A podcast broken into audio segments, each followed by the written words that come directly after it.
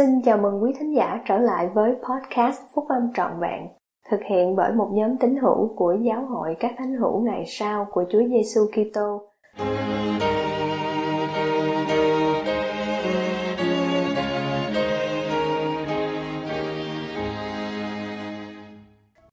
Trách nhiệm của chúng ta để giải cứu Bài của Chủ tịch Thomas S. Monson, Chủ tịch của Giáo hội các thánh hữu ngày sau của Chúa Giêsu Kitô vào năm 2013 đăng trong tạp chí Liahona tháng 10 năm 2013. Hãy suy nghĩ về những người bị lạc lối trong số những người già cả, quá bùa và bệnh hoạn. Thường thường, họ được tìm thấy trong vùng hoang dã khô nẻ và tiêu điều của cảnh vắng vẻ được gọi là nỗi cô đơn.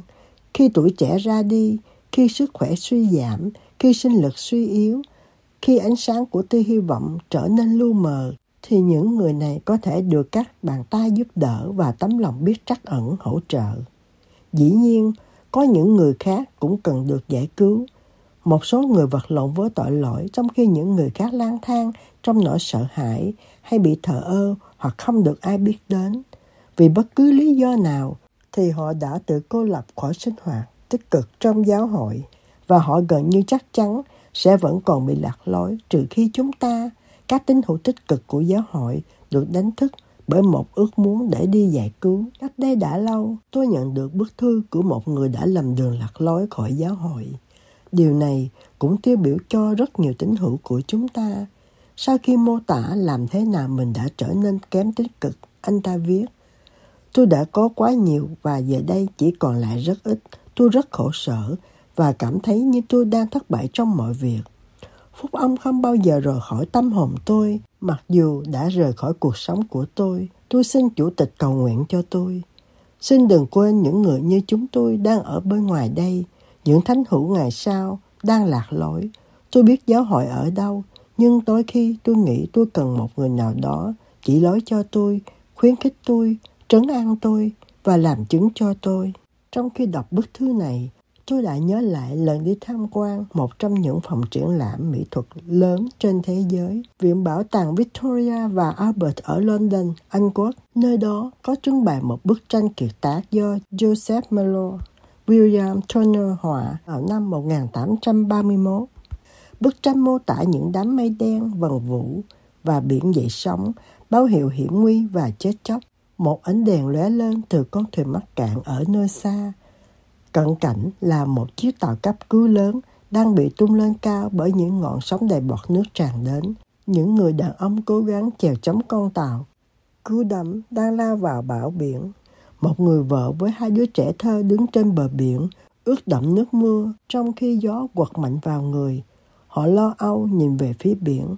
Tên của bức tranh đó hiện ra trong ý nghĩ tôi. Đối với tôi, bức tranh đó có tên là Đến cứu giúp mối hiểm nguy ẩn núp giữa những cơn bão tố của cuộc đời. Con người, nam nữ, trai gái đều thấy mình bị mắc cạn và đối diện với cảnh hủy diệt. Ai sẽ là người ở trên chiếc tàu cứu đắm, bỏ lại sau lưng những tiện nghi của mái ấm gia đình và đi giải cứu. Nhiệm vụ của chúng ta không phải không thể thực hiện được. Chúng ta làm công việc của Chúa. Chúng ta có quyền được Ngài giúp đỡ. Trong thời gian giáo vụ của Đấng Thầy, Ngài đã kêu gọi những người đánh cá ở Galilee bỏ lưới của họ để đi theo Ngài. Ngài phán, ta sẽ cho các ngươi nên ta đánh lưới người. Cầu xin cho chúng ta sẽ gia nhập hàng ngũ của những người đánh lưới người, để chúng ta có thể cung ứng bất cứ sự giúp đỡ nào mình có thể cung ứng được.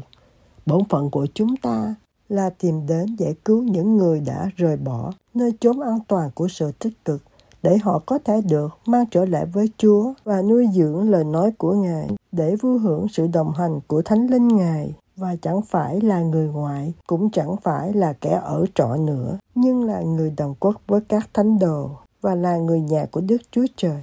Tôi đã thấy rằng hai lý do cơ bản phần lớn giải thích cho việc trở lại hoạt động và thay đổi thái độ, thói quen và hành động. Trước hết, người ta trở lại vì có người nào đó đã cho họ thấy khả năng vĩnh cửu của họ và đã giúp họ quyết định để đạt được các khả năng này. Người kém tích cực, không hài lòng lâu với điều tầm thường một khi họ nhận thấy rằng sự xuất sắc nằm trong tầm tay với của họ. Thứ hai, những người khác trở lại vì những người thân yêu hoặc người đồng quốc với các thánh đồ đã tuân theo lời khuyên của đấng cứu thế, đã yêu thương người lân cận như bản thân mình và đã giúp những người khác mang ước mơ của họ thành sự thật và những khát vọng của họ thành hiện thực. Động lực trong tiến trình này đã và sẽ tiếp tục là nguyên tắc của tình yêu thương trong một ý nghĩa rất thực tế. Những người bị mắc cạn vì bão biển sóng gió vùi dập trong bức tranh của Turner cũng giống như nhiều tín hữu kém tích cực của chúng ta đang chờ đợi những người lái tàu cứu đắm đến giải cứu. Lòng họ khao khát được giúp đỡ. Cha mẹ cầu nguyện cho con trai và con gái của họ. Những người vợ cầu nguyện cho chồng của họ có thể được những người khác tìm đến giúp đỡ. Đôi khi, con cái cầu nguyện cho cha mẹ.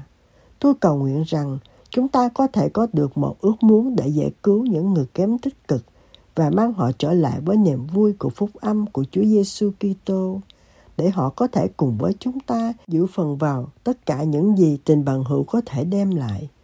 Cầu xin cho chúng ta tìm đến giải cứu những người lạc lối ở xung quanh, người già cả, quá bùa, bệnh hoạn, những người tật nguyền, kém tích cực và những người không tuân giữ các lệnh truyền.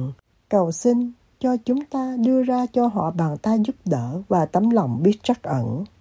Khi làm như vậy, chúng ta sẽ mang niềm vui vào lòng họ và chúng ta sẽ cảm thấy vô cùng mãn nguyện khi chúng ta giúp người khác dập trên con đường dẫn đến cuộc sống vĩnh cửu.